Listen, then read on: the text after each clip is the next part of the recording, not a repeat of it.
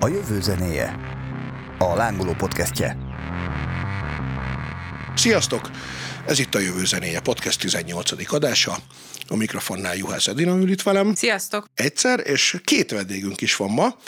Vadászi Zoltán és Hajdu Kristóf a Fototronik cég képviseletében, de sokkal egyszerűbb, ha ők mondják el, hogy ez pontosan honnan is érkeztek. Sziasztok, én Vadászi Zoltán vagyok, és igen, a Fototroniktól érkeztünk. Mind a ketten egészségügyi mérnökök vagyunk, és hát, ha össze kellene foglalni, akkor talán azt mondanám, hogy medtech robotikával foglalkozunk a cégnél, talán ez egy ilyen jó leírása annak, amit csinálunk, és akkor ezt specifikálhatjuk tovább, vagy Persze, hát valamilyen irányba. Fogjuk is, hogyne, ugyanis ma arról szeretnénk beszélgetni, hogy megvalósul-e vajon az az Asimovi vízió, amikor kiborgokká válunk, mert hogy több lesz bennünk az idegen anyag, mint az eredeti, de ahogy lenni szokott, ilyenkor először próbálunk egy kicsit visszafelé nézni, és nem tudom, hogy ti mondjuk mennyire vagytok így két történelmileg képben abban, hogy mi a története mondjuk a protéziseknek, vagy azoknak a dolgoknak, amik ilyen nem emberi eredetű, de mégis az emberi A test. kalózoknál a, a faláb, nem? Hát sőt, hát biztos még sokkal előbb is, tehát gondolom, hogy már a, jó, az ősembert azt nem tudjuk,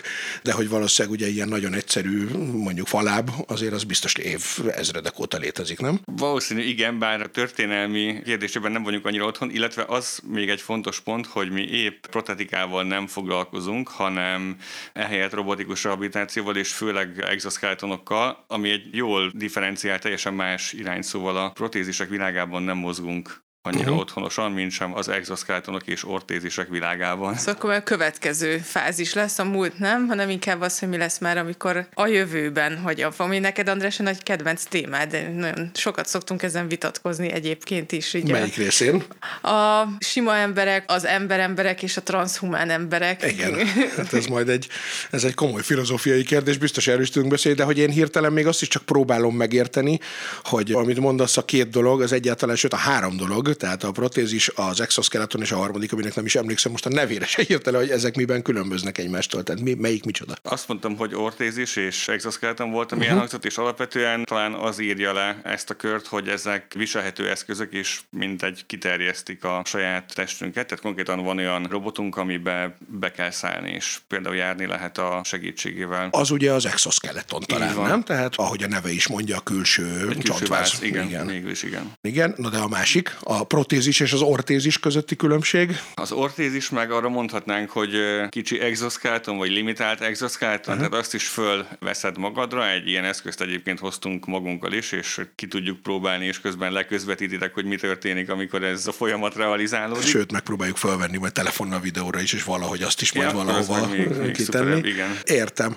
Ha az egészen messzi történelmi távlatokban nem is megyünk el, de azért azt, hogy ez mikor kezdődött, tehát ez a fajta fejlesztés, ez nagyjából mennyi idős, hány évtizede kezdett el ezzel foglalkozni az orvostudomány, vagy egyáltalán orvostudomány ez, vagy a mérnöki tudomány, vagy a kettő együtt?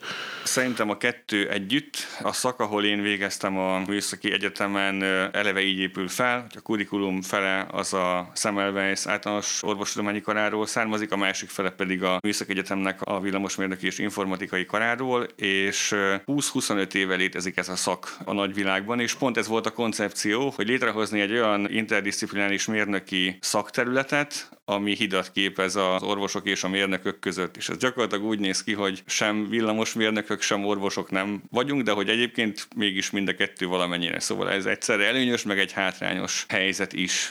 De hát ez egyébként, ahogy az oktatásos részünkből is kiderült, hogy egyre inkább amúgy is erre felé halad a tudomány, hogy nagyon nehéz a régi megszokott szakterületeket már így külön választani, nem? Tehát, hogy pont a mérnöki résznél mondjuk a gépészmérnök az már viszonylag kevés értelmezhető elektronika nélkül a 21.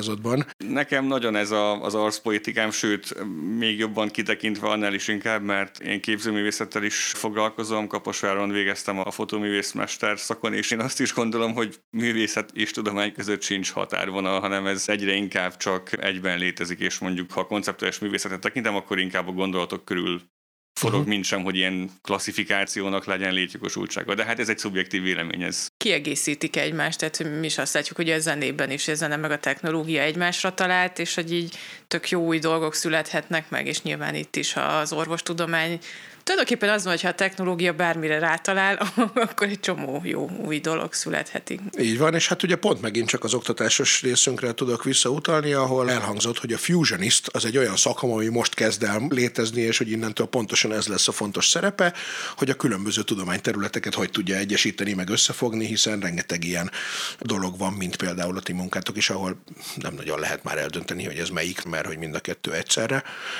Na és amikor elvégezted, vagy elvégeztétek a megfelelő képzést, akkor az hogy folytatódott utána? Tehát, hogy mi volt a következő lépés ahhoz, hogy oda jussatok, ahol most vagytok? Én nagyon szerettem a, a szakot, és én azt gondolom, hogy engem teljesen telibe talált, mert igazából én a gimnáziumtól kezdve itt mindegyik területtel egyszerre foglalkozom, mind a mérnöki, mind az élettudományos területtel, és elég népszerű ez a szak. Én arra emlékszem, 2012-ben végeztem, hogy az államvizsga napján, miután ez sikeres teljesítésre került, szétküldtem a már bekészített önéletrajzokat, hogy akkor most nulla kilométerrel valamilyen pozíciót szeretnék betölteni, és abból rögtön hét ajánlat lett. Tehát, hogy az így, Na, az, az így elég, elég menő. jól berajzolta, hogy van létjogosultsága ennek az iránynak. Én az egyetem után a Philips Medical-nél kezdtem el dolgozni, és koraszülött intenzív osztályokon fejlesztettünk egy olyan információs rendszert, ami különböző medikai eszközöket integrált egy platformra, és azt hivatott megcsinálni, hogy ne legyen szükség papír alapú dokumentációra, hanem ez mind valós időben és elektronikus platformon történjen az az adatgyűjtés, amit ugye uh-huh. addig ceruzával, papíron végeztek a kezelő személyzet, és azután pedig kémiai informatikai szoftverfejlesztésben dolgoztam uh-huh. egy rövid ideig, utána pedig elkezdtem azzal foglalkozni, amivel most is, ami magas valósághűségű medikai szimulációs rendszerek, illetve a robotikus rehabilitáció, ami mostanra kiegészül egy ilyen képvezérelt sebészet és robotikus sebészet irányjal is. Szóval nagyon röviden összefoglalva, hát így, körülbelül így. Igen, igen, egészen röviden. Egyébként a Fototronik ez egy magyar cég, vagy ez egy nemzetközi cégnek a magyar lába? Vagy ez a ti cégetek? Magyar cég, 100% magyar tulajdonban a sztoria annyi a cégnek, 2007-ben indult el, és sugárterápiával foglalkozott, a Variant Medicalnek volt az exkluzív disztribútora, de annyira jól sikerült ez a képviselet, hogy pár év után az döntötte a Variant központ, hogy akkor csinál egy Variant HQ-t itt Magyarországon, és most közel 600 ember dolgozik a cégnél, és külön is vált, viszont az Alma Mater megmaradt mindenféle ilyen innovatív, meg mettek robotikai irányképviseletére, úgyhogy ez pedig így, így alakult. Tök jó sikertörténet egyébként, de hát ugye valószínűleg ebben azért óriási jövő van, ha jól gondoljuk. Tehát viszonylag azért ez még mindig egy gyerekcipőbe járó, nem, hogyha 25 éve kezdődött el egyáltalán ennek az egésznek a fejlesztése, mint ahogy felteszem, nem is nagyon volt előtte technikai eszköz. Ehhez mi kellett? Tehát ahhoz, hogy el lehessen kezdeni tényleg ilyen irányba komolyan fejleszteni, ahhoz mi kellett, hogy rendelkezésre álljon informatikailag, vagy nem tudom, mikrotechnológia, vagy nanotechnológia, vagy hova kellett eljutni ahhoz a tudománynak, hogy átléphessünk már ebbe a fejlesztésbe? Szerintem mindegyik terület nagyon dinamikusan fejlődött, és ez ilyen nagyon felévelő szakaszt mutatott, és volt egy pont, amikor ez már így gyakorlatilag elkerülhetetlenné vált, és hát van olyan predikció, ami azt mondja, hogy például pont az exoskeletonok világa az egy olyan boom előtt áll most, ami történt a mobiltelefonokkal 10x évvel ezelőtt, amikor ez fölrobbant gyakorlatilag. Tehát... Na hát akkor helyben is vagyunk tulajdonképpen, mert hogy én ugye azt gondolnám, hogy az exoskeleton az nyilván egy nagyon-nagyon jó orvosi segítség tud lenni a bénult embernek, nem? Tehát, hogy Ez így ezzel... van, igen. De hát a boom akkor ez valami mást is jelent, hiszen bízunk benne, hogy azért sérült emberből nem lesz olyan sok, hogy azért kelljen boomnak lenni. Vagy ezt úgy érted, hogy a sérült emberek körében fog ezt tudni elterjedni, vagy ne, hogy Isten ezt lehet majd használni, nem sérült embereknek is lesz jó valamire. Én ezt most elsősorban a technológiai fejlődés miatt Ja, értem. értettem, de hogy egyébként igen, ipari felhasználás is már gyakorlatilag most is létezik, amivel mi foglalkozunk, az az egészségügyi irány, és igen, mi azt látjuk nagyon közelről, hogy egy komplet gerincfelősérült páciens, aki kerekesszéket használ, uh-huh. de egy exoskeleton segítségével tud járni és lépcsőzni, uh-huh. az Hát az így elég nagy dolog. Abszolút, megélni is, látni is, kívülről is, meg belülről is, és eddig gyakorlatilag technológiai gátja volt annak, hogy ez széles platformon el tudjon terjedni. Na mi ez volt a technológiai gátja? Ez most nagyon változni látszik. Hát mind a kettő oldalon, tehát mind a- az orvosi élettudományi, mind a mérnöki oldalon el kellett jutni arra a szintre, mint a, az általán képviselt exoskeleton esetében is, hogy prototípusból egy validált, egyébként otthon használati engedéllyel is rendelkező kész termék jöjjön létre. Hát ebbe beleszaladt alatt 20 év, és kb. ennyi milliárd dollár, vagy nem tudom mennyi, de sok, uh-huh. tehát hogy nyilván ez egy óriási mértékű fejlesztés húzott magával. Értem. És az ipari felhasználása ennek az mi például? Tehát, hogy mik azok a területek, ahol ezt egyébként nem sérült emberek is tudják használni?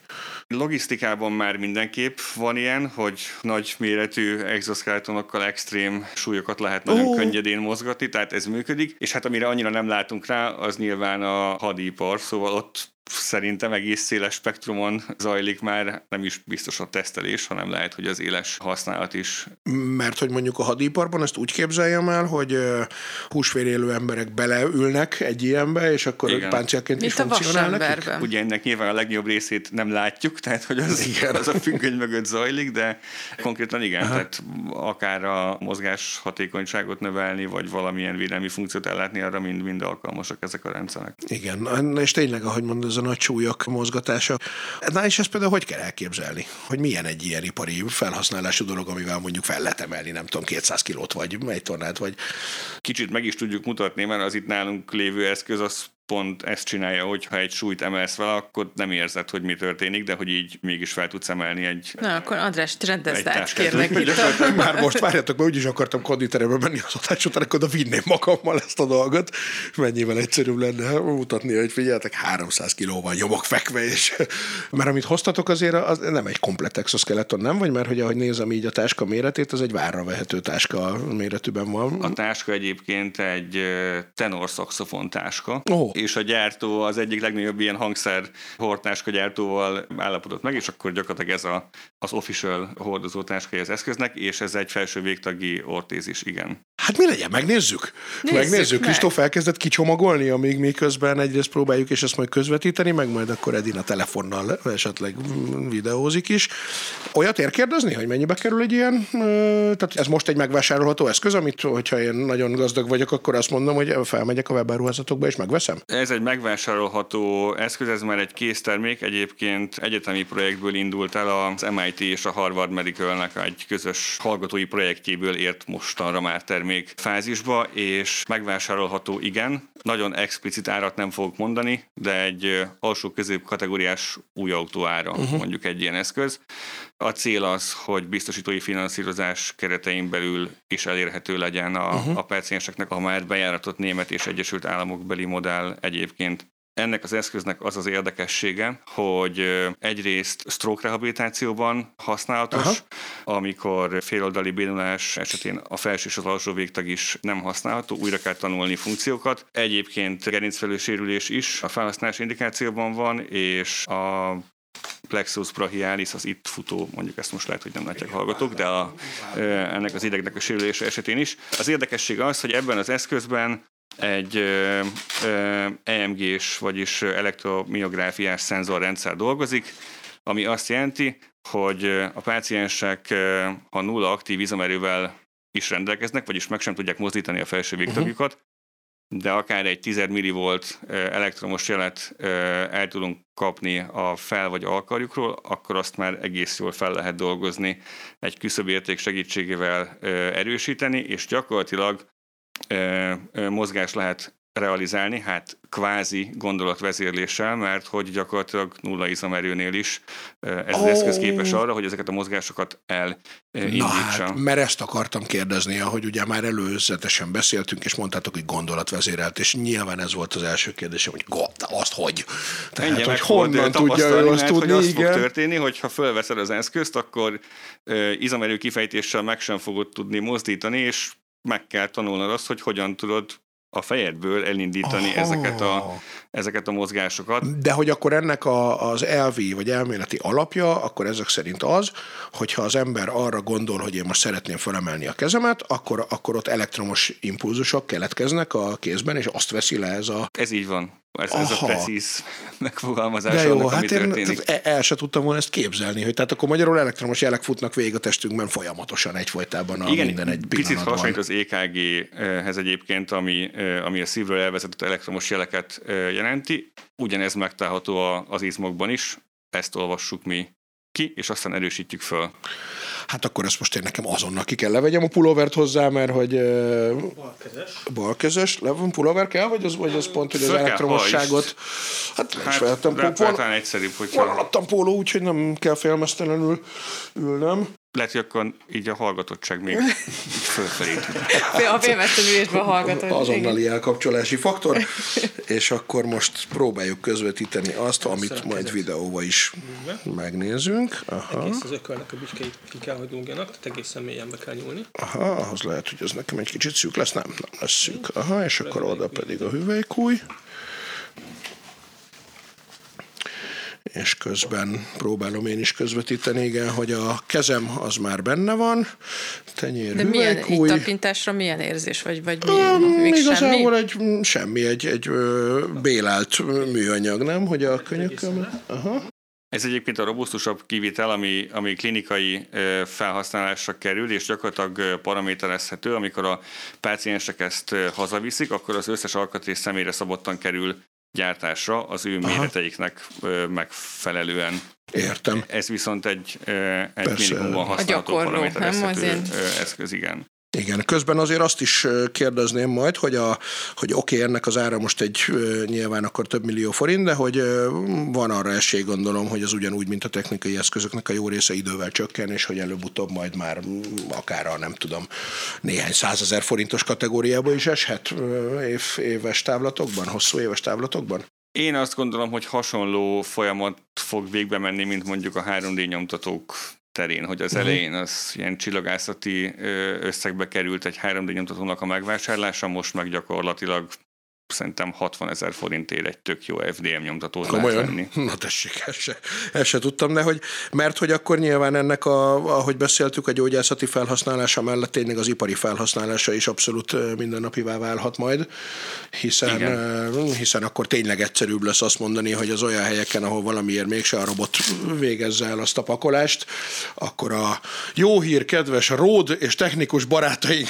a koncerteknél, hogy Például, ott, igen. akkor egy ilyen dupla, dupla csavar, mert hogy egyfelől a technikai eszközök is egyre könnyebbek lesznek, sőt egyre kevésbé kell már ugye óriási hangszorokat cipelni, mert hogy kis túlzással lassan már egy telefonnal is megoldod a e, gitárerősítő kérdését, de hogyha mégiscsak a látvány miatt pakolni kell nagy dolgokat, akkor viszont innentől fogva lehet, hogy pár év múlva már e, egy néhány koncert gázsiából beszerezhető lesz egy olyan eszköz, amivel játszik könnyedséggel lehet majd pakolni mindent. Hát, hogy te viheted magadnak, így most kipróbálod, és aztán nem is kell ródnak.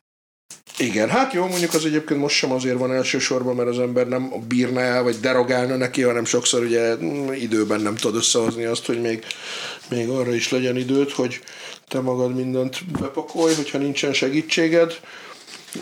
De hát mindegy, ez egy másik téma. Na, közben Hasonló volt, amikor kiment a vállam így, akkor is az a, a felszerelésem az hasonló volt így igen, a, de hát ráerősítve. Oké, tehát akkor most, aki videót nem lát, csak hallgat, az annak azért akkor mondom, hogy a vállamon is az egyik jobb vállam alatt és a bal vállam fölött egy, nem is tudom, egy ú, és most hirtelen megmozdult az ujjam.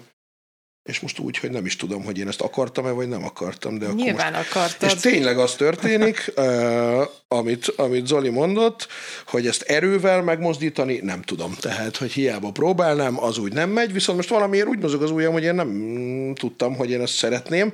De hát uh, mennyi idő egy ilyet megtanulni ezt, a, uh, ezt, ezt most én, ha itt egy 10 percig gyakorolnám, akkor, akkor nagyjából el tudnám kezdeni használni? Ebben az esetben viszonylag gyors, itt egy pár óra alatt már elég jó eredményt lehet elérni, viszont ez úgy néz ki, és meg is tudjuk mutatni egyébként, hogy a számítógépen meg tudjuk jeleníteni a, az izmaidból kiolvasott elektromos jelet, és Aha. gyakorlatilag ennek van egy ilyen paraméterezési ö, folyamata, ö, amin ö, át kell esni ahhoz, hogy rád legyen szabva az eszköz. Értem. Most értem. annyi a cheat, hogy, hogy mi ezt megcsináltuk saját magunkon, és mivel mindannyian egészségesek vagyunk, így nagy differenciák nem lesznek, uh-huh. tehát hogy azért volt egyáltalán az lehetséges, hogy, hogy meg tud mozdulni az eszköz. Uh-huh. De hogyha ez megtörténik, akkor, akkor egyébként viszonylag hamar el lehet jutni arra a szintre, hogy, hogy egészen jól lehet ö, ö, használni már. Nagyon izgalmas azzal együtt, hogy igen, azért ez valószínűleg tényleg kell egy kis tanulás hozzá, mert most így próbálnám ugye erre, erre mozgatni, tehát a, az ujjam most valamennyire be van hajlítva az eszközbe, és próbálnám kinyújtani, és valóban így izomerővel nem megy, de azt mondjuk ebben a pillanatban még nem tudom, hogy mi az a pillanat, amikor egyszer csak megindul, mert néha megindul kifelé, meg... Az a pillanat ha, az az, hogy, hogy, hogy egy ilyen nagyon ellazult állapotban Aha. tényleg gondolati szinten kell indítani Aha, ezt a mozgást, de azt szokott segíteni egyébként. Zen, zen állapotba ha vagy becsukod a szemed, vagy a másik kezeddel megcsinálod azt a mozgást, és közben arra koncentrálsz, hogy, hogy a bal kezeddel is ez induljon el. Próbálom, de azért az lehet, hogy lehet, hogy té- oh, most a másik irányba indult el, de elindult valami. Próbálok óvatosan, hogy az a, baj, a kezemből aha, a telefont, most, vagy így bármi. Mert hogy, mert hogy tényleg az van, hogy persze az ember ilyenkor, ilyenkor a, akaratlanul is a, a meglevő izmaival szeretné ezt mozgatni, tehát hogy ez nyilván egy, értem, hogy egy tanul tanulási folyamat. Aha, most, most viszont ki egyenesedett a könyököm is. Fú, de érdekes. Illetve megpróbáltad behajlítani a, a karodat. Aha, ó, ez viszont az most igen. egész jól is működött. Ez egészen jól működött, igen, és, és, a, és úgy tűnik, hogy engedi a ki, kinyújtást is valamennyire engedte. Jó, szerint aha, és ilyen szép finoman engedte, de jó. Most nem kezdek el pakolni, de hogy azért tényleg valóban érezni egyébként rajta így is, hogy, hogy, hogy egészen komoly súlyokat is valószínűleg egy ilyen meg tudna mozgatni, hogyha, hogyha így mindenképpen ez lenne most a cél. Igen, a motor segít ebben, tehát ha megfogsz Igen. egy nehéz táskát, akkor nem így. érzed, hogy mekkora súlyt ö, ö, tartasz. Egyébként vannak mondjuk olyan megrendelőitek is, vagy, vagy a világon bármelyik cégnek, a, a, ahol már ezt már most ipari felhasználásra veszik? Mi, mi csak az egészségügyi területen mozgunk, és a, a medikai irányú felhasználással foglalkozunk, uh-huh. illetve a gyártó is, tehát ez kifejezetten egy, egy otthoni használatra is alkalmas, és terápiás indikációban is használatos medikai eszköz gyakorlatilag. Aha. Ö, olyat lehet, arról vannak adataitok, hogy mondjuk most ma per Magyarországon nagyjából hány ember van, aki ilyet ö, használhat? Ö, Még nem sok gondolom azért az ára miatt.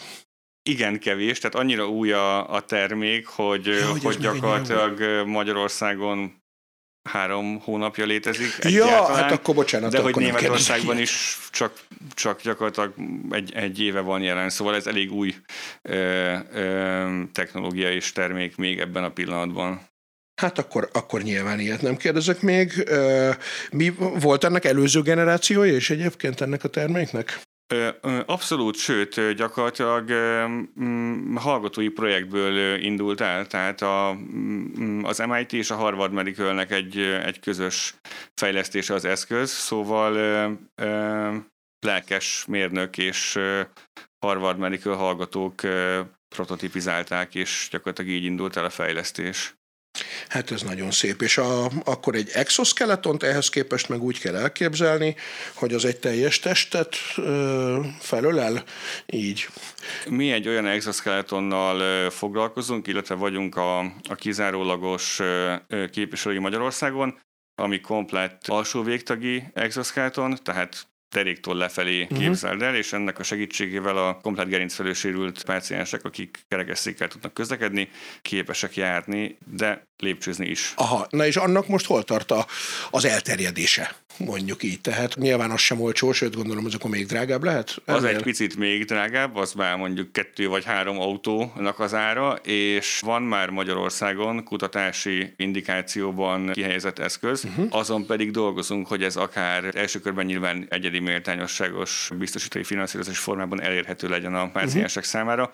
Itt azért könnyű a helyzet, mert ezekben az esetekben mindig az egyik legfőbb szempont az, hogy oké, okay, de mekkora egészségnyereséget lehet realizálni egy ilyen eszköznek a finanszírozása. Most egy exoskeleton uh-huh. esetében, amivel a kerekesszékes páciens tud járni, uh-huh. ott ez viszonylag könnyen definiálható, hogy igen, hogy igen nagy volumenű egészségnyereséget tudunk realizálni. Igen, értem. És mikor jósoljátok azt, hogy ez már tényleg egy olyan általánosan elérhető eszköz lesz, hogy a kerekesszéket már csak bizonyos helyzetekben kelljen használni mondjuk azoknak, akik kerekesszékkel közlekednek, ez mondjuk 5 év, 10 év lehet? Vagy mit, Szerintem mit hamarabb, mint, mint gondolnánk. Igen? De jó. Én azt gondolom, hogy egészen hamar ez az idő el tud következni. Pontosan azért, mert elért egy olyan platót ez a mind a fejlesztés, mind a technikai felkészültség, hogy most már egyszerűen infrastruktúrálisan van lehetőség arra, hogy tudunk gyártani ilyen eszközöket, és lehet használni őket önállóan, otthon is. Igen, és hát ugye akkor itt nyilván gondolom még ez a szokásos, amit a 3D nyomtatóval mondtál, hogy ahogy majd mennek le még az alapanyagárak, vagy már egyre szélesebb körben lehet majd így, nem tudom, a... Meg itt gondolom az lesz a fő kérdés, hogy az egészségbiztosítók mikor gondolják úgy, hogy minél több embernek ezt meg kellene tapasztalnia, mert hogy egyébként tök jó lenne, ha minél több ember ezt megtapasztalhatná, akinek erre valóban szüksége van. Ez pontosan így van, és Németországban és Egyesült Államokban már így gondolják a biztosítók, és Aha. ott ez folyamatosan pörög, de, de nagyon magas Igen? fokon egyébként, tehát ott ez a forradalom, ez ebben a pillanatban már zajlik. Aha, de hogy azért nem olyan régen kezdődött, nem? Nem, Tehát, nem, nem, nem, nem. Ez egy is új ilyen. keltő dolog, de hogy ott átvitték már a biztosítói rendszeren ezeket az eszközöket, és működik, meg elindult. De igazából, ha belegondolsz, akkor tök logikus, mert most, hogyha egy olyan eszköz, mint ami az András kezén is van, segítséget jelenthet abban egy sérült embernek, hogy gyakorlatilag pontosan ugyanúgy tudjon dolgozni, mint aki nem sérült, azzal az egész társadalom jól jár. Persze, hát hogy És egy viszonylag kis befektetés ahhoz képest, hogy mondjuk társadalmilag mekkora haszna van. Így van, így van. Na és aztán adja magát a kérdés viszont innentől, hogy oké, okay, tehát hogy ennek megvan ez a nyilván zseniálisan jó funkciója, hogy sérült embereknek segítsen. Na de hát aztán ott jön a pillanat, ahogy beszéltük, hogy a ipari felhasználás meg a stb., amikor azt mondod, hogy oké, okay, én nem vagyok sérült, de mégis szeretnék egy ilyet, mert hogy egyébként ettől én erősebb leszek meg, gyorsabb leszek, hogy vajon ennek egyrészt van-e mondjuk etikai korlátja, és kicsit ebben a kiborg létben kezdek el gondolkodni, hiszen legalábbis így az interneten nagyon nagy viták vannak így etikai kérdésekben, hogy akkor Hogy mi van akkor, amikor a, ugye a Oscar Pistorius példája jut az ember eszébe, a futóé, aki oké, okay, hogy nyilván nem ezért, tehát hogy a lábai nem ezért vesztette el, vagy nem direkt amputáltatta azért, hogy legyen olyan protézise, amivel egyébként viszont sokkal gyorsabban fut, mint a nem protézissel futók. De hogy igen, szóval, hogy ebben most mi a vélemény a szakemberek között? Hogy ez így merre tart, vagy van-e ennek olyan etikai korlátja, hogy aki rászorul, az használjon ilyet, de hogy egyébként aki nem, az nem. Egyrészt, másrészt meg, hogy hol van az, amikor azt mondod, hogy de akkor nekem minek a rendes karom, amikor... Hát szerintem pont ez az etikai vita benne, hogy mi az a pont, amikor azt mondhatod, hogy nekem egyébként nincsen semmi bajom, de szeretnék egy olyan kart, amivel simán több évnyi munka nélkül elbírom a, nem tudom, a kanapét félkézzel. És hogy ugye ez veti fel azt a kérdést, főleg így a sportban, hogy az, hogy mondjuk valaki, nem tudom, öt éves korától versenysportolónak nevelik, és nagyon durva edzéseken megy keresztül 25 évig, az most akkor mennyiben másabb, mint hogyha kvázi készen megkapja azt az erőt, amivel egyébként nyilván akkor is a technika, meg minden az nem sajátítható el, csak így egy ilyen eszköz hatására, de mondjuk Persze. maga az erő, amit egyébként ő akár 20 éven keresztül nagyon durva, mindennapi, akár ilyen az egész életét, hát nem azt mondom, hogy megnyomorító, mert nyilván ezeket élvezik az emberek, azért csinálják, de hogy nagyon komoly munkával ér el. Igen. Mondom, ez az egyik ilyen nagy etikai kérdés, vagy Hát a sportban erre egyfajta válasz már talán most is van, mert létezik egy verseny, az a neve, hogy Cybathlon, ahol protetikus és exoskeletonos eszközökkel versenyeznek Aha. a páciensek, és ez most egy ilyen elég népszerű versenysorozat. Egyébként az alsó végtagi komplett exoskeletonnal megcsináltak folyamatos akkumulátorcserével egy New York maratont is már, ami oh. egy ilyen nem felhasználási terület, mert hogy sportindikációban az az uh-huh. eszköz például nem használható, de Persze. megtörtént, mert hogy egyébként pedig alkalmas és akkor szerintem a kérdés egyébként ketté válik, mert hogyha a protetikus eszközről van szó, akkor azt csak akkor fogod tudni használni, ha valamilyen sérülésed van, vagy Igen, valami hiányzik, ott igen, mondjuk ez így rövidre van zárva. igen. Ha exoskeletonról vagy ortézisről van szó, akkor az meg nyilván valamilyen szabályozott keretek között fog történni, és hát miért ne történhetne, miért ne lehetne olyan Persze, hát verseny, ahol lehet használni Igen. egyébként egészségesként is ilyen eszközöket. valószínűleg ugye fog is, mert pont ahogy most így, ahogy mondjátok, én nekem is eszembe jutott, hogy hát az tulajdonképpen egy tök izgalmas verseny lehet, ahol egyébként tonnákat kell neked pakolni, hogy most éppen csak a, vagy pontosan ez a New York maraton, hogy én semmilyen maratont valószínűleg soha életemben nem leszek képes lefutni, ha csak tényleg nagyon el nem kezd az ember hosszú éveken keresztül edzeni,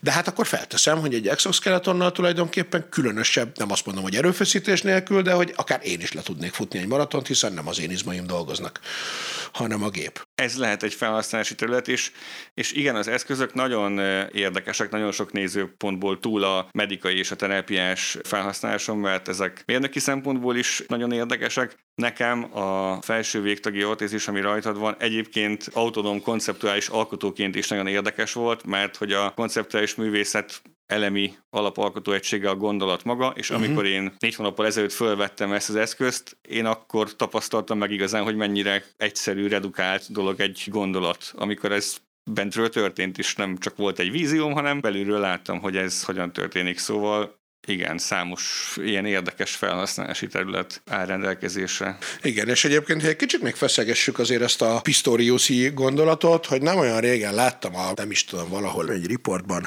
egy olyan sztorit, amikor valaki, akinek egyébként volt egy olyan boka sérülése, amitől ő ugyan tudta még használni a bokáját, de hogy folyamatosan kezelése kellett járni, a fájt soha nem gyógyult meg rendesen, és egyszer csak úgy döntött, hogy ő azt inkább amputáltatja. Tehát, hogy nyilván jönnek majd ezek a határterületek, és ez meg megint egy ilyen érdekes etikai kérdést vet föl, mert az, hogy egy egyébként teljesen egészséges ember most ebben a pillanatban úgy döntsön, hogy akkor ő inkább egy ilyen kart szeretne a sajátja helyett, azt én is azt gondolom, hogy most úgy nehéz elképzelni.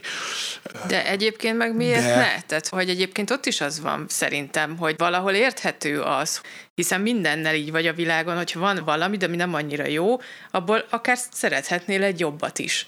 Igen, csak ugye pont ezt mondom, hogy azt a részét, azt most még én is a nem tudom, száz emberből a 95 között vagyok, aki azt mondja, hogy hát azért azt nehezen képzelem el, hogy levágassam a karom azért, de hogy legyen egy másik. is vesz, de, a, de, de, de ez a köztes ügy, amikor az van, hogy de egyébként nagyon fáj, és egyébként nem is tudom rendesen használni, de azért tudom valamennyire csak, és akkor ez megkönnyít egy olyan döntést, hogy jó, akkor viszont tényleg inkább amputált változtattam, és legyen egy jó protézisem helyette. Hogy ebben például van valamilyen ilyen etikai szabályozás most? Én azt gondolom, hogy talán ez azért nem fog megtörténni, mert a legalapvetőbb etikai és orvosi irányelvet sérti, ami úgy hangzik, hogy ne áts, és hát ugye az ott sérül, hogyha ilyesmi történne, szóval Szóval, Na de ebben igen. az általam idézett példában itt ez pontosan megtörtént, hogy ott aztán utána az a hölgy, amerikai, ő konkrétan amputáltatta bokától a lábát, mert hogy nem akart küzdködni tovább a folyamatos fájdalommal, meg a kezeléssel, meg a nem tudom. Igen, de ott volt egy patológiás állapot, igen, és ugye én arra, ért, arra reflektáltam, hogy ha van egy egészséges szervezet, akkor ez etikailag nem fog átmenni, hogy egy uh-huh. ilyen mhm. epizód megtörténjen. Ha van egy fennálló probléma, akkor én azt gondolom, hogy ez egy orvos szakmai kérdés, hogy mik az opciók, mindegyiknek van előnye és hátránya is, és akkor lehet egy ideális esetben szakorvossal vagy orvosi tímmel közös döntést hozni. Én azt gondolom egyébként, hogy épp az orvoslás nem is nagyon távol, hanem közeljövője tolódik el abba az irányba, hogy be fogják vonni a pácienseket ezekbe a döntési helyzetekbe, uh-huh. akármilyen területről is legyen szó, mert hogy egyébként a, az utópia az valami ilyesmi lenne, hogy orvosként lehet az egy feladat, hogy a birtokodban lévő tudást átadni a, a páciensnek, és akkor közösen meghozni egy döntést, ami ugye annak a páciensnek az életét hát jelentősen fogja befolyásolni. Igen. Nektek mennyire van tudomásotok, hogy az a része hol tart, hogy az érzékelést is vissza tudja nekem az agyamba dobni, mert hogy most ez egy érdekes helyzet azzal, hogy igen, ezt már tanulgatom közben, már hajlítgatom jobbra-balra, előbb-utóbb sikerülne is, de hát nem érzem vele azt, amit fogok. De hogy közben gondolom azért erre kutatások már vannak bőven, nem? Hogy ezt így értsd is, vagy Szerintem ez is. is hamar fog történni, ez az oda-vissza csatolás, vagy akár az invazív módon történő beavatkozás vagy szabályozás. Azt gondolom, az hogy ez, is, hogy ez is közelebb van, mint gondolnánk, mert ugye a legelső lépés az volt, amikor teljesen mechanikus exoskeletonok álltak rendelkezésre, a következő lépés az volt, amikor ki tudunk olvasni elektromos jelet az izmokból, és azokat, uh-huh. azoknak a segítségével tudunk mozgásmintát elindítani, de hát, hogy itt nyilván van egy következő lépcsőfok, amikor idegrendszeri beavatkozás történik, konkrétan, a, és szerintem ez sincs annyira messze már, hanem ez is nagyon hamar el fog jutni egy kész megoldás fázisig. Rengeteg ilyen study fut most is. Igen, nyilván, nyilván ez a legbutább kérdés, hogy na mikor, de hogy ugye az ember olvassa az Elon Musk féle Neuralinkes dolgot, ami már ugye elvileg Pontosan erről szól. Igen, az ugyanerről szól. Lehet, hogy az ilyen egy-két év múlva már prototípus szinten... Szerintem igen. Na, hát ez, ez is egy érdekes kérdés, és hát akkor tényleg mégiscsak azért nagy lépésekkel haladunk a kiborglét felé, hiszen onnantól már már viszont tényleg az megint egy hát filozófiai kérdés is Igen, lehet, hogy az most akkor mondani. az enyém, vagy nem az enyém, hiszen az már ugyanúgy az enyém, mint akarom. Nem? Hogy ez nagyon érdekes filozófiai kérdés is, mind a post-human vagy a non-human kérdéskör, és ez nincs annyira távol, én azt Igen. gondolom, és igen, lépések történnek ebbe az irányba. Igen, hiszen hát én azt mindig szoktam mondogatni, hogy ha belegondolunk, akkor a pacemakertől a kontaktlencsén át a fogtömésig már azért most is rengeteg idegen anyag tud egy emberben lenni, amit egész nyugodtan elfogadunk, és ezek mind nem természetesen oda nőtt dolgok. Egyébként ilyen téren mondjuk mik vannak még, amik láthatatlan, pici, apró, nem tudom. Tehát, hogy a pacemaker én mondjuk pont hallottam, hogy az egy létező gép, ami benned van, de olyat is láttam már, hogy hallássérült embernek igazából olyan hallókészülék, ami már valahogy a koponyájában van beépítve, és kicsit morbidó hangzik, hogy egy kis jack dugot kellett bedugni, de hogy így. De hogy igen, egy És van, nagyon vicces is volt, mert a már. ismerősöm, egy barátnőmnek a nagybátyja mondta mindig, hogy hát amikor az anyósom elkezd orrani, kihúzom.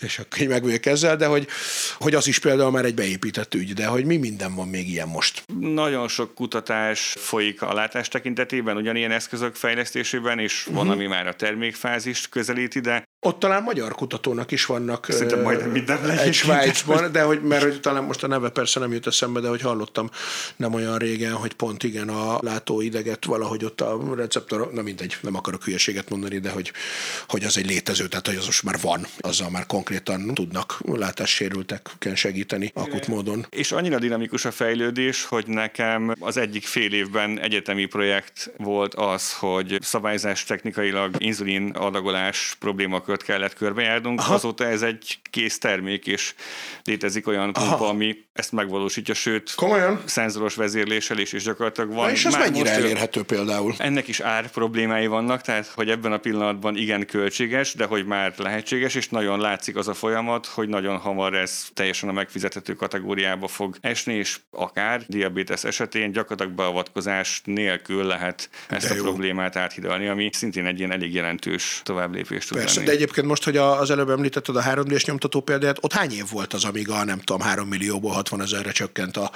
3, 4, 5, tehát nagyságrendileg. Tíz Vagy tíz? éves nagyságrend, Talán. amikor Aha. először hallottunk arról, hogy már van ez a megoldás, és igen, mostanra ez meg egy otthoni eszközé Igen. szeridült gyakorlatilag, és Tehát, hogy, abszolút elérhető és bárki ha, számára. ha mondjuk elfogadjuk ugye azt a, nem is tudom, exponenciálisan, hogy hogy van ez a görbe, hogy exponenciálisan növekszik a technológiai fejlődés, meg a processzoroknak a számítási képessége, és akkor feltehetően a, az ár is nagyjából hasonlóan alakul, hogy lehet, hogy akkor az a tíz év most már nem is tíz, hanem csak öt. De hát, hogy akkor azért egyre több tényleg a bennünk levő idegen anyag. Mi a helyzet a nanorobotokkal, amiket ugye elvileg többek között gondolom ezért is fejlesztenek, hogy a testeden belül ott hol tart most a technológia? Én csak olvastam ezekről a kutatásokról, nagyon érdekesnek és izgalmasnak találom. Azt gondolom, hogy ebben is nagyon-nagyon erős fantázia van, és biztosan fogják használni ezeket az eszközöket. Tehát csak ha végig gondoljuk azt, hogy mondjuk egy trombus elkapása az most úgy történik, és ez egy tök jó technika, hogy gyakorlatilag katétert fölvezetünk egy éren keresztül, és egy ilyen pici trombus elfogó eszközzel ott elkapjuk a véráramban a Bocsánat, a trombus az a vérrög, ugye? Ami a valahol a, igen, trombózisnak tudtam én, de... Milyen érdekes az, hogyha ez egy pici robot csinálja, és nincs szükség erre a katéteres megoldásra, ami egyébként egy szuper innovatív megoldás ahhoz képest, mint aki kellene nyitni a, Igen, igen, igen, a igen. páciens ott a műtőasztalon, tehát ez már egy ilyen nagyon jó minimál invazív megoldás, ami ugye ma a abszolút a gyakorlat része, de hogy ezt mind lehet tovább fejleszteni, és azt gondolom, hogy mondjuk talán az első ilyen felhasználási terület az pont ez lesz. Illetve hát a folyamatos monitorozás az mennyire hatékonyan megvalósítható már azzal, ha van egy kis robot Igen. a, a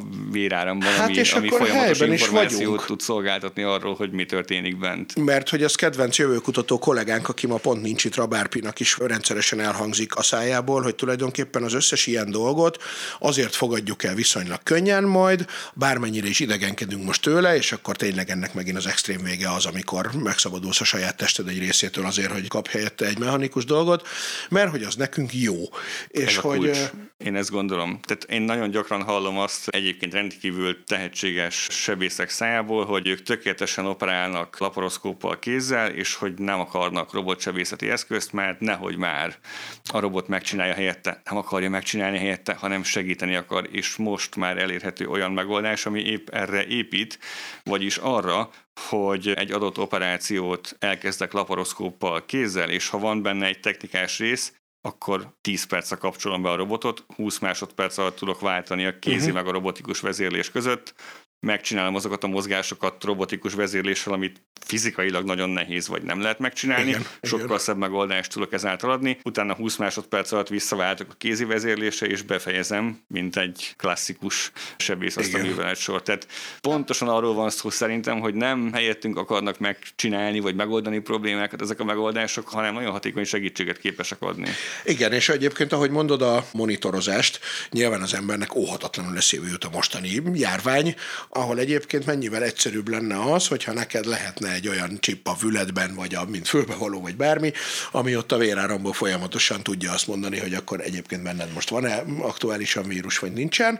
Ami megint felvet egy csomó etikai, meg filozófiai kérdést, hogy aztán onnantól persze mi van, de én azt gondolom, egy ilyen helyzetben, hogyha ez már rendelkezésre állna, és majd mindjárt meg is fogom kérdezni, hogy egyébként rendelkezésre áll-e már legalább prototípus szintjén, akkor ha most a társadalomnak, mit tudom én, 60-70 az, aki az oltást hajlandó beadatni, el tudom képzelni, hogy 40-50 százaléka erre is azt mondaná, hogy simán kérem, persze, hát sokkal egyszerűbb lesz tőle az életem, nem kell tesztelgetni folyamatosan, meg félni attól, hogy kit fertőzök meg, hiszen azonnal értesít. Én is egyetértek ezzel, előtte még ezt az oltási hajlandósággátot kellene valahogy áttörni, és hát itt is erős kihívásokkal küzdünk, ami egyébként engem személy szerint megdöbbentett, és nagyon sok a téves információ, illetve azt gondolom, hogy ezek a döntések jellemzően információhiányon alapulnak akkor, amikor valaki azt mondja, hogy én nem kérem az oltást, és ha valaki azt mondja, hogy azért, mert nagyon gyakran elhangzik, hogy tesztfázisban van a vakcina, akkor az semmi más nem jelent, mint csak azt, hogy az az illető nem tudja, hogy mi az, hogy klinikai vizsgálat, és nem tudja, hogy milyen extrém szigorú szabályozás alá esnek ezek a vizsgálatok, és azt sem tudja, hogy mindenen keresztül mentek ezek a vakcinák, egész egyszerűen az administratív kötelezettséget rövidítették le egy globális összefogásnak köszönhetően, azért, hogy ne kelljen várni öt évet, hanem ha minden teszten átment, akkor tudjuk használni. Persze, de hogy mondjuk, oké, okay, mondjuk azt, hogy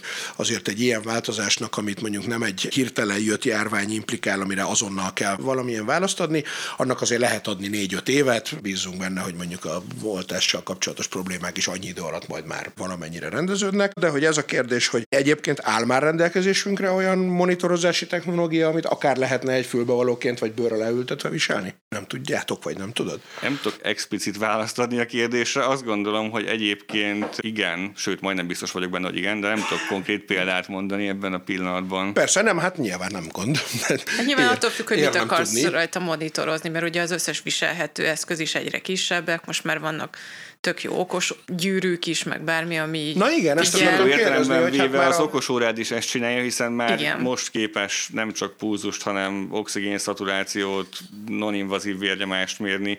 Sőt, ezekből a rendelkezésre álló adatokból egész érdekes következtetéseket levonni, uh-huh. úgyhogy gyakorlatilag ez is már történik. De például ezt az oxigén szaturációt, azt hogy? Mert az, hogy a vérnyomást nyilván kívülről is érzékeli, azt értem. De Azt is például egy- kívülről. De, de hogy? Az egy egész egyszerű dolog, látható, és infravörös fényen megvilágítják a, a bőrödet, és tök jól lehet látni, hogy, Hát. hogy milyen oxigénterítettséggel történik ott a véráramlás. Gyakorlatilag ugyanaz a technika, amit a betegőrző monitorokban használnak már nagyon régóta, csak kisebb lett a szenzor, és konkrétan az én órám is képes szaturációt mérni. Ez nem űrhajó tervezés tudomány ma már, hanem ez egy hozzáférhető eszköz. Igen, hát mm, ugye akkor nagyjából mégiscsak erről beszélünk, hogy ezek a technológiák azért nagyjából elkezdenek a kezünkben lenni, és hát akkor itt jönnek majd ugye az a végső filozófiai kérdés, amivel egyébként kezdtük is, nem mintha be kéne még fejeznünk, hogy az Asimovi vízió az egyébként majd vajon megvalósul-e, mert hogy már több embertől is hallottam, hogy beszélgettünk erről, hogy simán elképzelhető az, hogy a következő törésvonal, majd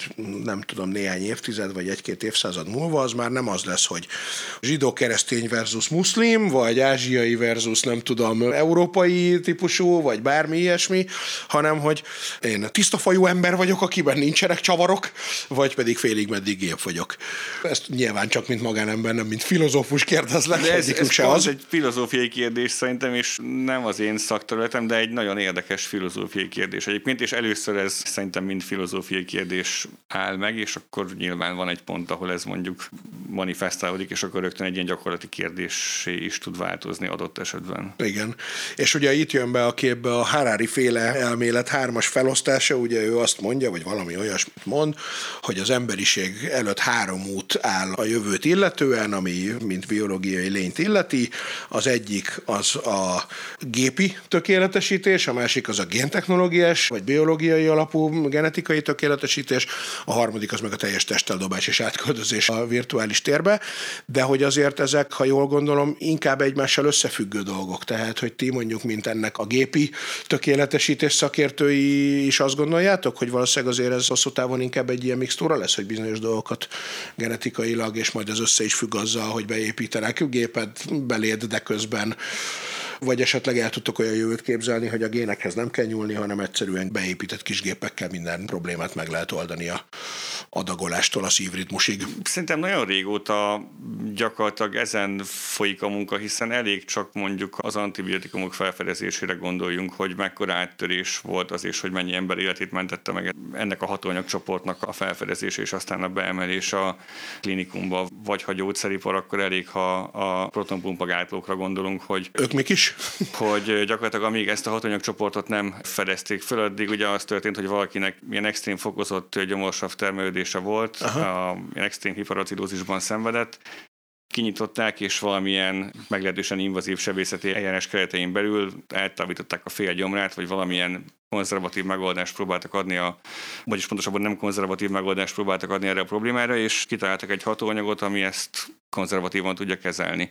Akkor gyakorlatilag az is egy ilyen technológiai használat, aminek a segítségével sokkal hatásosabban és hatékonyabban lehet problémákat kezelni a robotikára én azt gondolom, hogy ez ugyanígy igaz. Tehát én azt gondolom, hogy folyamatosan fokozódni fog. Igen. És hogyha már robotikáról van szó, akkor ugye azt gondolnám, hogy azokból a kutatásokból, amiket ti is végeztek, tehát az ezzel kapcsolatos tudományból nyilván maga az ember nélküli robotika is rengeteget tud tanulni, hiszen honnan lehetne jobban modellezni egy emberi kézmozgását, mint ezzel, ami rajtam van, ami valóban az én kezemnek a mozgását. Ez abszolút így van, és általában ez szokott a kulcs lenni egyébként. Tehát konkrétan a teljesen mechanikus, komplet gerincvelős által használt exoskeletonnak is a mozgató eleme az gyakorlatilag egy olyan mozgásanalízis, vagyis mozgás mintának az implementálása, amivel a lehető legtermészetesebb mozgás mintát tudjuk reprodukálni. Uh-huh. Vagy egy másik soft exoskeleton esetében, ami stroke rehabilitációs eszköz, az volt az elég innovatív ötlet, és már már ez is késztermékként elérhető, hogy stroke epizód után hemipilégia, vagyis féloldali bénulás esetén, amikor a járás, újratanulás zajlik, akkor ha ezt mechanikusan triggereljük, akkor az volt a megfigyelés, hogy nem tudunk elég jó progressziót realizálni. És jött egy ötlet, hogy mi lenne, ha pontosan ugyanazt a mozgás mintát csinálnánk meg a nem működő oldalon, ami egyébként a természetes mozgás, uh-huh. mint a teljesen páciens specifikusan ez sem egy űrhajó tervezés tudomány, felraktak a működő oldalra egy, hát egy gyroszkópos szenzort, és gyakorlatilag ez már egy elérhető termék, ami azt csinálja, hogy sokkal hatékonyabban segít újra megtanulni járni, azért, ja, mert hogy pontosan a, azt a mozgást, mint te csináltatja meg veled. A, a bal lábad adja az impulzust a jobb lábadnak. Igen, De igen, igen, ez igen. is. És működik, és gyakorlatilag épp a természetesség az alapja, vagy pont az a mozgatórugója. És hát akkor azt is jól gondolom, hogy a tisztán robotok, ami nem embert segítő funkció, hanem egy teljesen tisztán meglévő robot is most már tulajdonképpen az emberi mozgást azt többé-kevésbé tökéletesen tudja utánozni?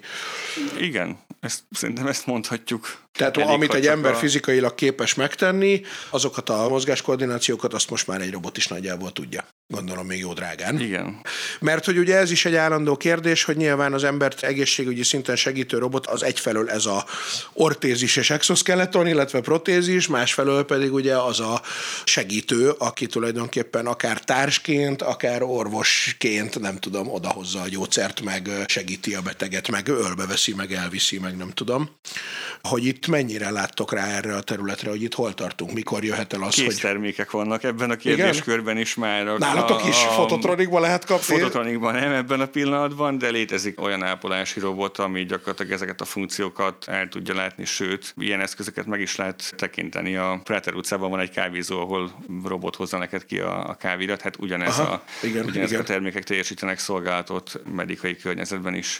És ezek mennyire van, mert hogy Magyarországon mondjuk ugye ilyenkor az ember a személyes tapasztalásból igyekszik kiindulni, nekem mondjuk nincs meg olyan ismerősöm, ahol akinek mondjuk otthon lenne ilyen, de hogy mondjuk a USA-ban vagy Nyugat-Európában ott már így van olyan, ahol ez... Én azt gondolom, hogy igen, és nagyon sok ilyen telemedicinás megoldás is van, hogy ott a kamera a roboton, meg egy kijelző és egy távkonzultációt vidámon végre lehet hajtani a kezelőorvosoddal, főleg úgy, ha csak egy okos óra van rajtad, és már is 4-5-6 vitális paraméter azonnal valós időben rendelkezésre áll, úgyhogy azt gondolom, hogy igen. Ugye ennek is az előszobája az, ami már ott van, mindegyik otthon van, mert egy robotporszívót azt igen, viszonylag elérhető áron most Na olyan ismerősöm van, akinek van robotporszívója, sőt robotfűgyírója is. Igen, és onnan ezek mind-mind egy-egy lépés előre, és akkor igen, az van, hogy robotok lesznek a házban egyszer csak. Igen, és hogy mennyire érdekes. Talán együtt olvastuk valahol Edinával, még az is lehet, hogy a mi cikkünkben volt a lángolón valahol az, hogy mozgalmat indítottak az emberek azért talán San Francisco meg Japánban, hogy ne rugdalják már föl a pizzafutár robotokat a járdán az emberek, mert hogy az milyen csúnya dolog. Én egészen odáig el sem tudtam képzelni, hogy az már egy létező dolog, hogy Tokióban meg San Francisco már nem emberek viszik ki a pizzát, hanem ilyen kis robotkák. Tehát, hogy az, hogy nekem nincs személyes ismerősöm, aki, az valószínűleg nem jelent túl Igen, sokat. most már egyre kevesebbet. Egészen jól megtanultam én ezt, azt Igen, hiszem ezt így a akarod, hogy végére. ezt Mozgok- nézem itt így Bocsánat a kedves csendben. hallgatóktól, hogy lehet, hogy egész adásban hallják ezt a kis ezt, ezt. Én pont erre gondoltam, hogy ez nagyon jó, hogy van egy ilyen kellemes robothang itt a háttérben. Igen, igen, egy ilyen jó kis csillagok háborújás, vagy hát persze. De, de igen, de pont ezt néztem, hogy még az elején olyan félve, meg így egyszer-egyszer Igen. sikerült, most már itt így rendesen hadonászol a... Igen, tehát, hogy, Kezeddel. és közben valamennyire, ahogy nézem Kristóf laptopján, hogy a gép is tanul engem. Ugye? Tehát, hogy, vagy hogy csak leveszi az impulzusokat, igen, hogy honnan mm, itt van, mindegy, ezt most így igazából kár megpróbálni elmondani, mert nem lehet. Görbéket látunk. De hogy görbéket látunk, a- kicsit, mint a EKG vagy ilyesmi, és akkor így, így veszi le ez az egész. De úgy érzed, hogy most már itt tudod, vagy hogy Hát, kezdesz ráérezni Valamennyire igen. Gondolom egyébként ez is hasonlóan működhet, mint minden ilyen motorikus tanulás, nem? Hogy amikor nagyon-nagyon koncentrálsz és akarod csinálni, akkor tökre nem megy, és amikor egyszer van. csak ráérzel egy Így pillanat alatt, én mindig azt szoktam mesélni, hogy én így csettinteni tanultam meg úgy gyerekkoromban, hogy nagyon sokáig próbáltam, egyáltalán nem ment, aztán egyszer valami ilyen kis fűszálak tetejét akartam letépkedni, és véletlenül rájöttem, hogy hogy és onnantól megy. Tehát felteszem, hogy Igen. ez is így működik. De hát fantasztikus, tényleg. Nem is tudom zárszóként, milyen összefoglalást kéne még tőletek kérdezni, mert ugye ilyenkor jönne ez a, na, és mik a tervek a közeljövőre, de hát mik a tervek a közel meg a távoli jövőre, mi az, ami most esetleg új fejlesztés nálatok? Vagy ezen dolgoztok leginkább, mert azért ezen még van mit? Mi három irányjal foglalkozunk. Az egyik a magas valósághűségű medikai szimuláció, ami hallgatóknak segít bizonyos folyamatokat vagy eljárásokat szimulált környezetben elsajátítani, uh-huh. a másik a robotikus rehabilitáció, és a harmadik pedig a képezérelt vagy robotikus sebészet.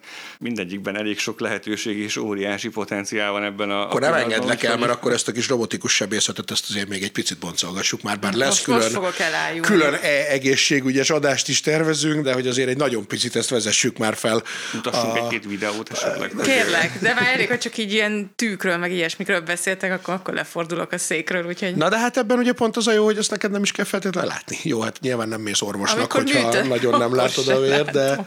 De igen, tehát nyilván... Szóval hol tart ez most? Ugye halljuk, hogy távsebészet, hogy már Ausztráliából is lehet műteni 5G-vel, 4G-vel is. Nem, Igen, az, ezt- ami nem annyira jó. 5G. Ezt is egy picit felgyorsította egyébként a pandémiás helyzet, de akkor mondjuk három példát fölvázolok gyorsan. Uh-huh. Az egyik a képezérelt sebészet, ahol már kész megoldások és termékek állnak rendelkezésre. Mondjuk azt képzeljük el, hogy gerincsebészetben a, a hagyományos mód az, ha ugye a páciens a műtőasztalon kinyitjuk, uh-huh. és akkor ott zajlik a beavatkozás, és azt csinálja a képezérelt sebészet, hogy háromdimenziós röntgen képalkotás után minimál invazívan, kvázi vakon lehet ezeket a beavatkozásokat elvégezni, de Bocsánat, az invazív az azt jelenti, hogy felvágod, hogy bent, és igen, hogy bent belemész. történik valami. Igen. És hogy nem kell kinyitni a páciens, hanem pont, hogy nem vakon, hanem sokkal több információ rendelkezésre Mhm. állásával.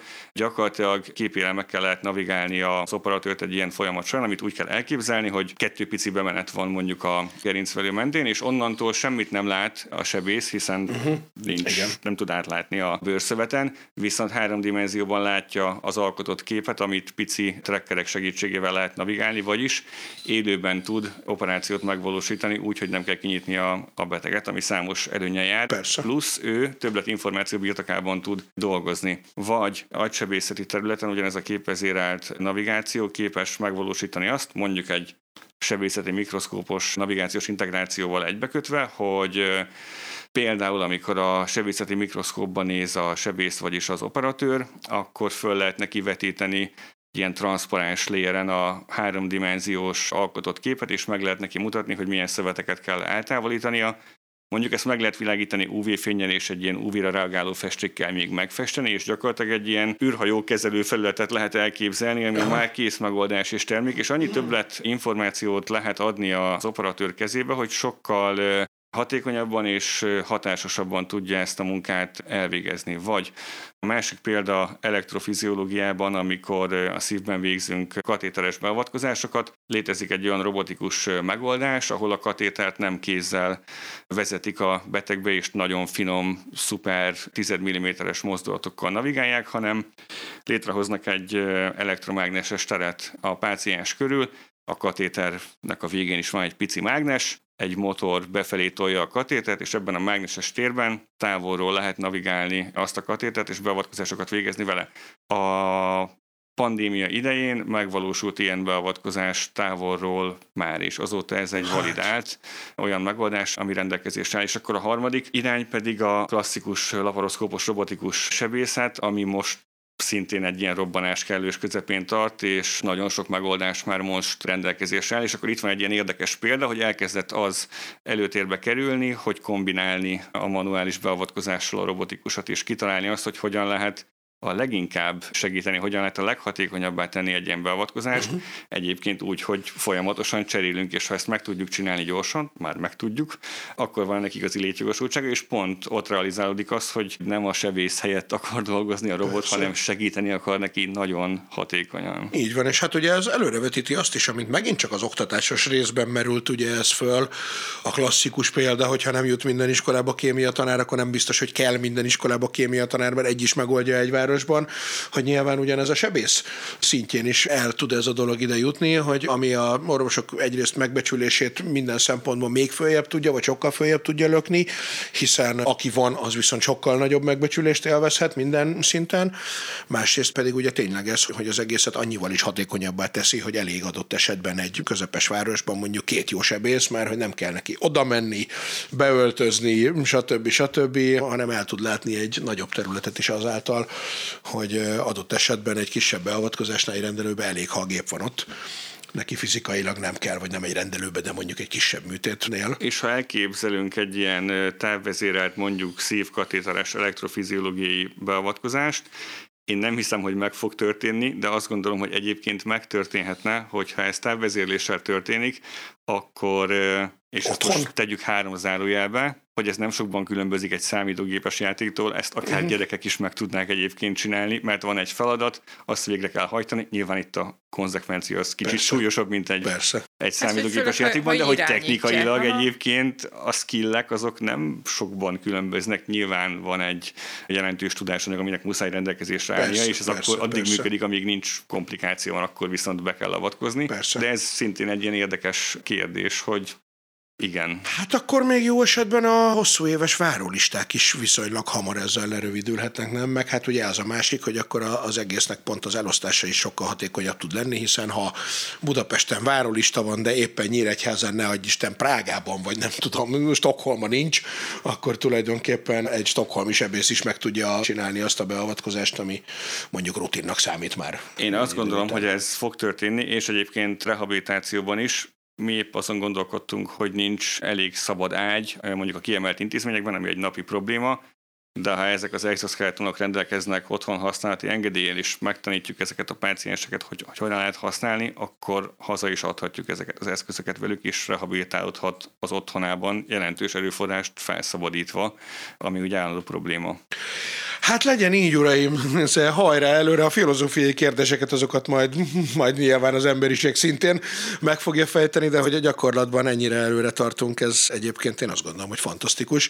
Nagyon köszönjük, hogy itt voltatok, meg azt is, hogy kipróbálhattam ezt a berendezést. Nagyon jó, most már így hozzád nőtt. El marad is. képzelni. Köszönöm egyébként ö, ugye nem is annyira kényelmetlen, másfél kiló, ami rajtad van, és Igazából nyilván itt is az egy ilyen design szempont volt, hogy ne érezd azt, hogy ez egy teher, hanem egészen lehet adaptálódni hozzá. Igen, egyébként egyértelműen. Számmal nagyobb pulcsi kell majd maximum, de, Így van. de ennyi.